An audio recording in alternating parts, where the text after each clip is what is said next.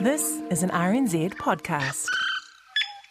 Our news organisations love to report on public opinion about stuff in the news, and often they report the results of surveys that are supplied to them ready made by polling companies, often commissioned by some organisation or business or other that needs a bit of exposure.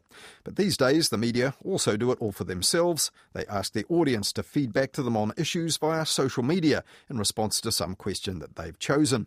And when those results are in, that's more content and more talking points that the media can then feed back again to their viewers, listeners, and readers, naturally via social media. But is this stuff news we can really use, and does it actually reflect public opinion in any meaningful way?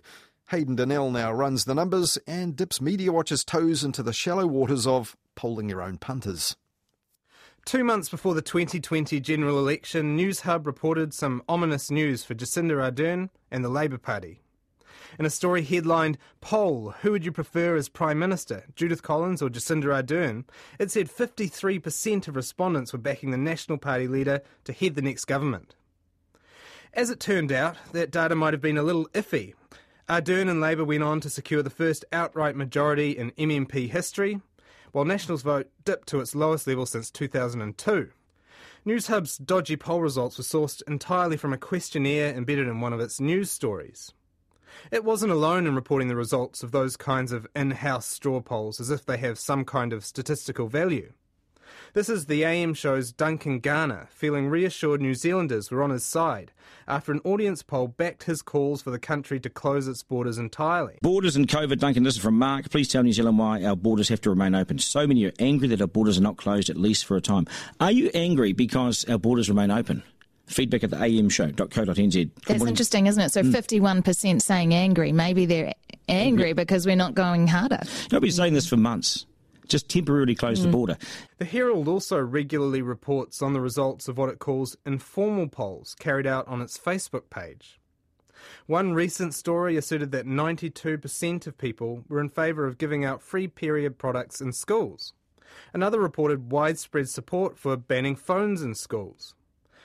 Some of its online polls don't even get that informal label, though. In March, the paper confidently trumpeted that New Zealanders had sided with the Queen following Prince Harry and Meghan Markle's bombshell Oprah interview. The source for that?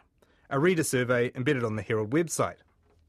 A few days later, the Wairarapa Times Age reported that many locals weren't convinced the COVID 19 vaccine is as safe as it's made out to be, based on responses to a question it put up on Facebook. And Newshub at 6 had this report about what it called a frightening survey. Three quarters of the 1,700 landlords surveyed say they will, or probably will, increase rents. That's to cover what they estimate will be a tax increase of just over $3,000 per property. And all of that extra tax will add up to something like $1.5 billion more for the government coffers.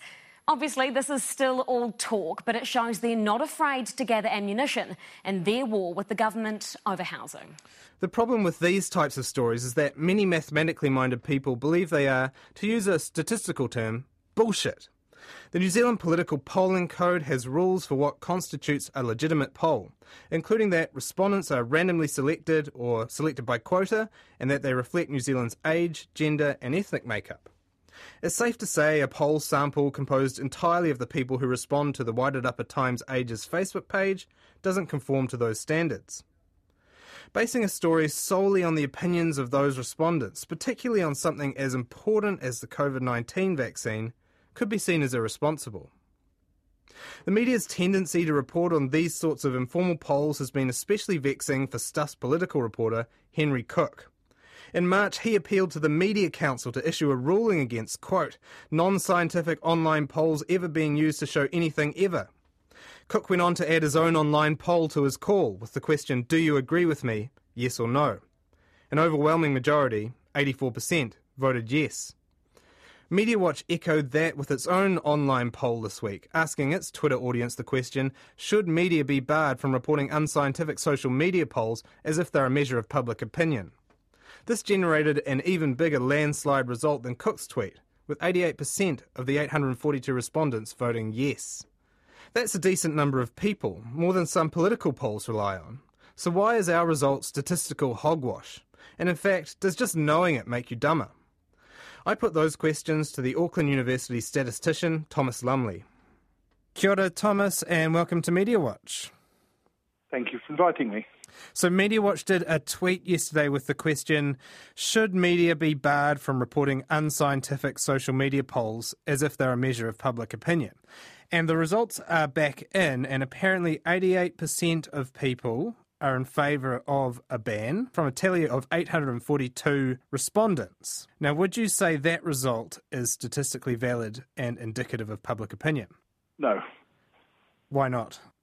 Because there's no uh, way of estimating how badly off this result, these results can be. So when you've got usual telephone opinion polls, they make some effort to get a representative sample both by selecting people at random and also by having a good idea of what the spread of the population is by things like age and gender and where you live and making sure their sample matches that. And as a result, the polls get within, you know, often get within a few percent of the right answer. But these sorts of polls can be arbitrarily badly wrong. And we can see that because there are examples where there have been two or three different polls by different media organizations on the same questions, and the answers have differed by 20 to 30 percentage points. Can you give an example? What, what, what do you exactly so, have in mind there? So, one example that I happen to have a copy of, it's a bit old, but the um, from 2014, a debate between David Cunliffe and John Key, and the proportion of people who thought that John Key won the debate was 48% in the Herald, it was 36% on News Talk ZB, and it was 61% on TVNZ. So that's that sort of variability is less is more variable, is less informative than you'd get with a random sample of 40 people. But media run these kinds of polls all the time and they base stories off them all the time, don't they? So they ask their Facebook audience a question or embed a survey in their website and then they report the results. Is that practice wrong? I think it is, yes, because their poll, the survey results don't add anything. In fact, because of something called anchoring bias, it makes it worse. It makes people less informed. So, anchoring bias is the idea that when you first start thinking about something, if you hear some number, then you're going to, in the future, compare to that number. So you hear that the right number is 88%, and you think, okay, maybe that's a bit high, maybe it's only 60%. But the number is completely uninformative. You can't just discount it that way. And having a value that sort of to pin down your thinking like that makes you less informed. So, to use an example from my own life, by tweeting what it did, the Media Watch Twitter account, it actually probably made the population dumber. Yes, or at least it made them less informed about what people actually believe. Uh, I mean, in this case, what you were trying to get them to say is, is I think true, but it's not true because it's popular. Is there a sense, though, that this is kind of like no harm, no foul? Some people might get the wrong idea about what the public think about a certain issue, but is that going to have real world consequences? So, this is like the question about is there a problem with newspapers printing horoscopes? You know, in a sense, no, but if you're going to want people to trust you on actual polls, it's not going to help if you start out by giving them a whole lot of things that pretend to be polls but really aren't, and behaving as if you believe them.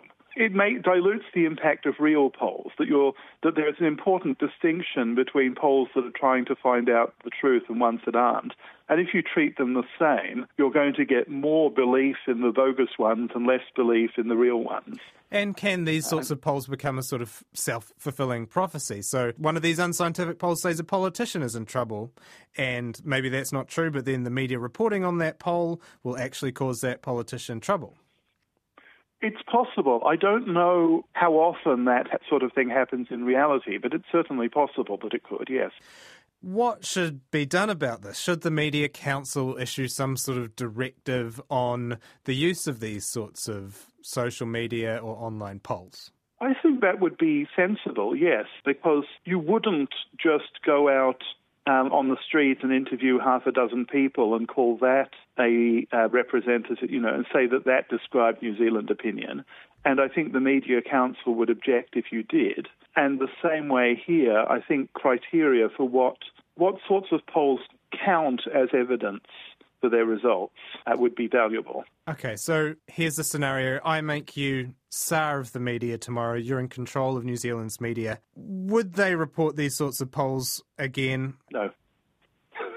You would issue the directive. You'd say no. I would issue the directive. I've been arguing against st- at least stories based on bogus polls on the Stats Chat blog for about seven years now. I think that they're, I mean, they aren't the worst thing that happens to the news, but they're something that's fairly clearly bad and shouldn't be that hard to get rid of. That was Hayden Donnell talking to Professor Thomas Lumley, stats expert at the University of Auckland, about the media running the numbers on informal online polls and then reporting them as news. Now, Stuff's Henry Cook may have been joking earlier about taking the issue to the Media Council, but it turns out the Council has been asked to rule in the past on media reporting self selected online polls like this. But in August last year, it declined to uphold a complaint about Newshub breaching the standards of accuracy, fairness, and balance over the preferred Prime Minister poll that Hayden mentioned earlier in his report. Its decision noted that informal polls can be deceptive, but that they can also provide an entertaining and even rough and ready guide as to what people really think. So, Henry Cook, Thomas Lumley and 88% of the 842 MediaWatch Twitter followers will have to put up with unscientific polls reported as news by the media for the time being.